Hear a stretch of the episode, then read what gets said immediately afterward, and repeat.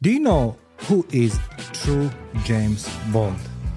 Well, I'm going to discover today together with you. So stay with me to the end of the episode. But before we start digging deep into this topic, I'd like to share something with you.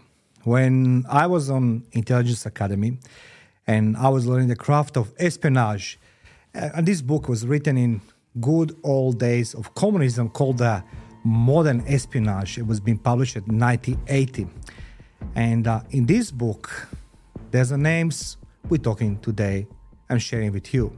And those names has been highlighted as a great examples of role in espionage. And true James Bond it is. Let's go discover. Do you know who inspired Ian Fleming to create that character of James Bond? According to some stories, Fleming based Bond on his own life. However, Ian Fleming was working in British intelligence agency during the Second World War, but he never been in a front line as a frontline intelligence officer. Instead of this, he was being based in Britain or in the countries like Switzerland, Portugal, and Sweden. Why is that? Because those countries were deemed as neutral countries. And what's happening in neutral countries? Happens sex, rock and roll. No, not rock and roll. Sex, music, drugs, conversations, good food, far away from the front line. The perfect world of espionage. And don't forget one thing ask yourself what counterintelligence does in those countries. Who is watching the watchers? Basically, who is watching their own spies? The legend of Ian Fleming, we know that he created the James Bond, but it's likely that began in Hotel Palacio in Lisbon, as I say, Lisbon, capital city of Portugal. It was the city of espionage. And as long as you didn't touch into internal affairs, Portuguese government didn't give a care about nothing. A British Secret Service agent was assigned to track gentleman called Dusan Popov.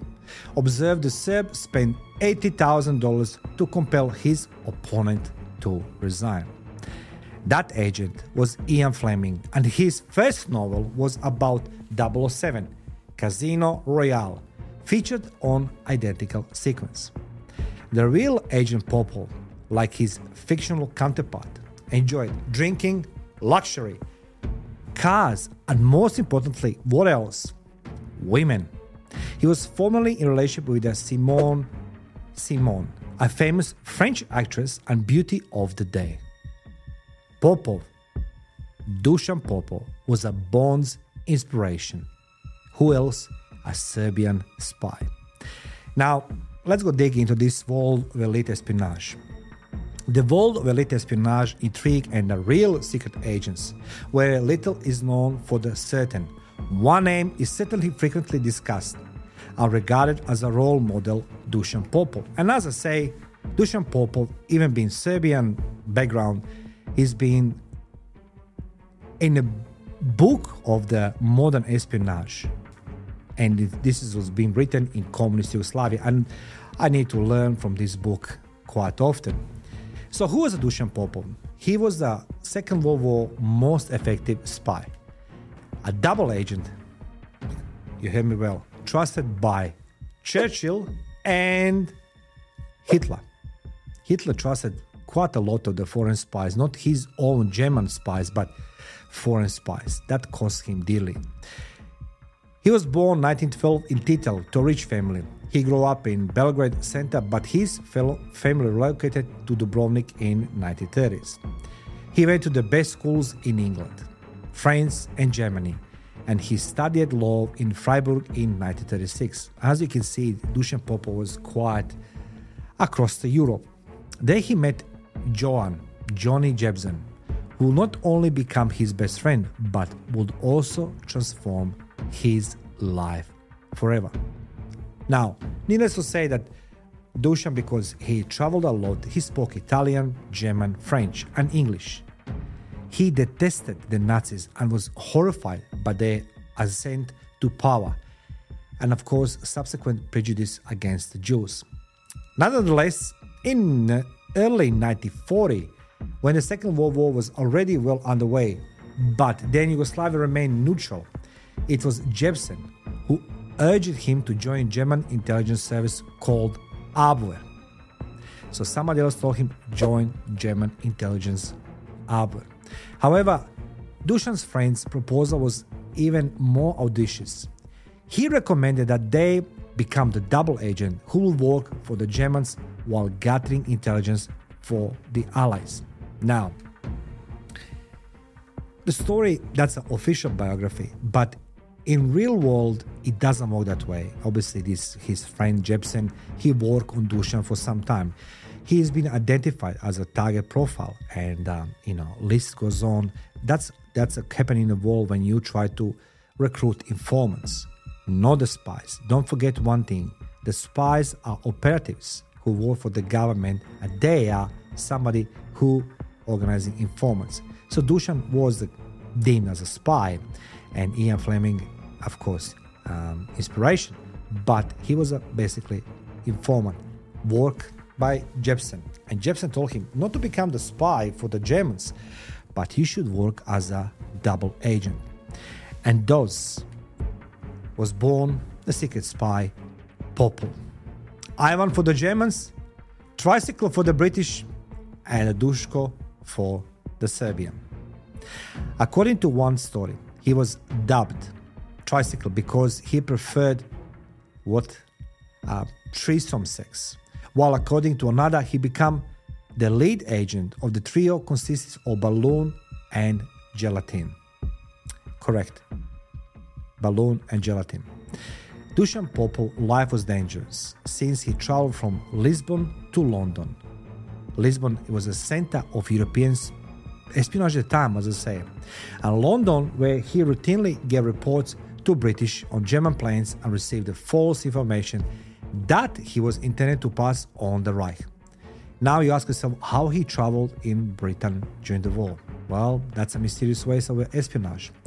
Popov came into possession of incredible piece of information somewhere in that communication on the eve of 1941. The Japanese were keenly interested in possibility of bombers taking off from aircraft carrier. And he was tasked by the Abwehr to go where else? To the United States and gather information about Pearl Harbor.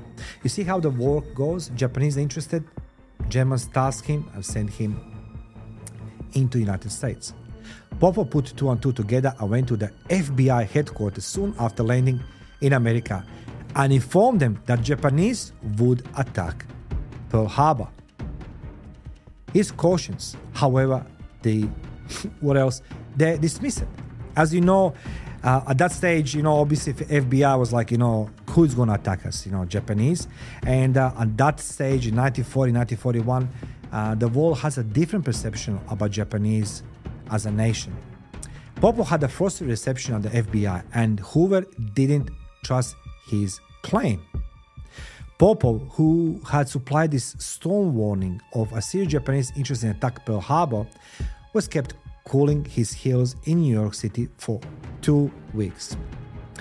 When Hoover, I mean El Presidente of FBI or the Director General of FBI or in charge of FBI, finally came from Washington to see him, he insulted Popov as a sex-crazed scoundrel and threatened to have him arrested for violation of the Mann Act. Mann Act. However, Hoover most likely repented a few months later on December 7, 1941. During the war, Portugal managed to remain neutral, and the luxurious holiday location Estoril, not far from Lisbon, was ideal for these gentlemen accustomed to extravaganza and grandeur. Popov would meet with German agents and obtain vital information about Third Reich plans for them. So let me just elaborate to you how these things works. As you know, once when the relationship between the handler and the informant has been established, they become familiar with each other. And let's go, don't go so crazy. 70, 80 years ago, the behavior of the handler, I mean the spies or the operational agents from the Third Reich or USA or England, behave differently. And now try to imagine Portugal surrounded with all these problems, but there's no war.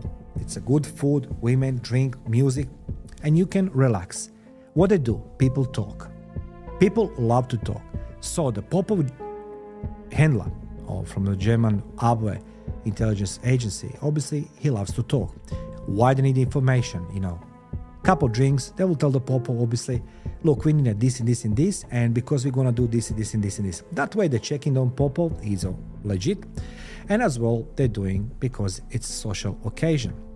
And as you can see, the populace traveled during the war to Britain to US and think how this was possible for him and always landed in a country where nobody asked him where have you been. That is Portugal, neutral country, and Lisbon was a capital city of espionage in Second World War. Then what he will do? He will return to London and share this information with the British MI6. Who else? Simultaneously, he will receive instruction from the Brits on what information, genuine or fake, he was to send to the Germans, along with the answers prepared in advance for any trick question they could ask. And those stage we didn't have a ChatGPT to help us. It was all human behavior psychologists, psychiatrists, you know, people who work in the background. During his time in Lisbon, Popov was under the cautious eye of his MI6 comrade, the same one who would go to immortalize his exploits. Who else? Ian Fleming, who was a secret spy at the time, and he was directly in charge of monitoring the triple agent. Now it's not double, it's a triple agent. Both the Germans and British sides told Dushan that he was embarking on this journey at his own risk. Now you understand, he is informant, which meant that if he was detected, he couldn't rely on either German or British assistance. Well, you're good to us, provide this information, but if you've been captured, unfortunately, we can't help you. That's a reality of the world of human intelligence. This didn't appear to bother the triple agent, in the least. Furthermore, he was so confident in himself that he concluded that his bohemian hobbies did not need to suffer as a result of his spying activities. That's how Dushan he carried himself. Despite the hazard, he spared no money, relished the company of attractive females, and was frequently observed frequenting elite casinos in and around Lisbon. In fact, he, he will realize that they were in the company of a covert operative. They will. They did. They have believed he was a spy because what else? Guy has the money. He doesn't belong here. He's a foreigner, and all these covert stories. And you know, obviously, they realized he was a covert operative. They were supposed to be modest and measured, never attracting undue attention to themselves. Dushan Popov, in the other hand, was far from it. So he has been told, do not track attention. What he does, he does opposite direction. He was attracting attention. Nonetheless, most of his extravaganza was due to his position as an intelligence agent in those times, which was a very lucrative vocation at the time. It was. But in the end, this was unsurprising. In addition to constant risk, the information gained by Popov considerably contributed to the success of the Allies unfoiling the enemy plans with the ultimate goals of victory. By the conclusion of the war, Popov had extracted, now listen this, nearly $2 million in today's money from the Germans for the acquirement of the secret network of Nazis in Britain, which then handed on the Allies. In addition, his role in D Day was critical.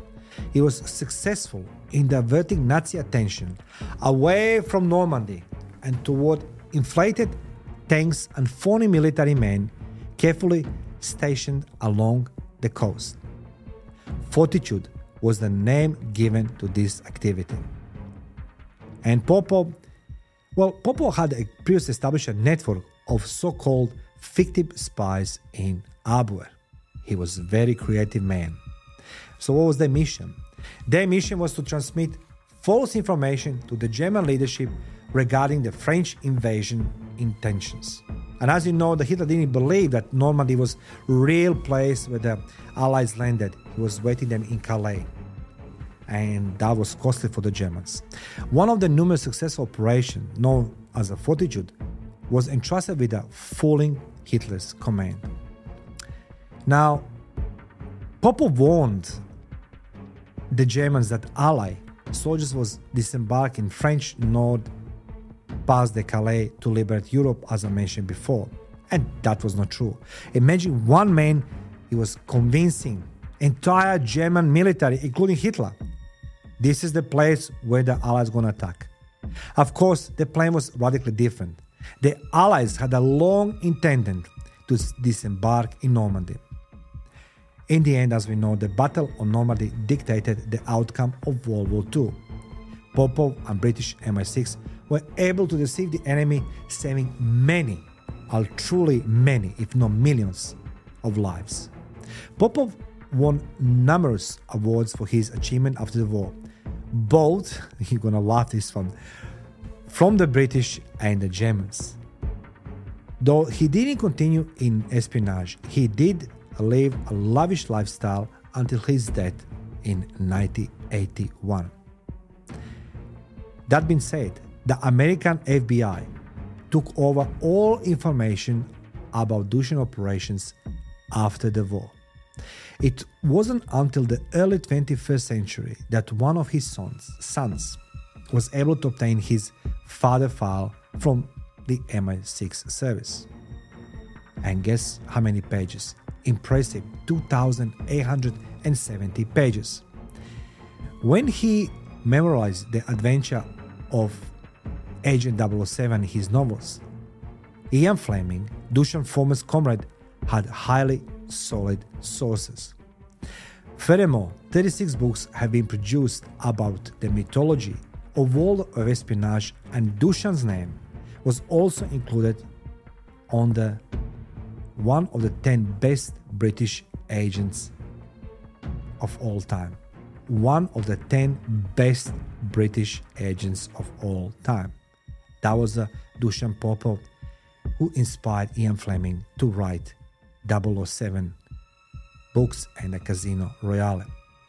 World of Espionage, ladies and gentlemen, is a tricky. It's a full of betrayals, it's a full of mysteries, and intrigues, full of obstacles. What you see in the movies, it doesn't depict reality. Dushan Popov, he was ahead of his time, and he was thinking very clearly, and he was very creative. Thank you for watching Live the Battlefield. Feel free to subscribe, share, like, and leave the comments in comment section below. Let's go learn all of us. Ian Fleming, 007, Dushan Popov, and what is for you the world of espionage. Thank you for watching.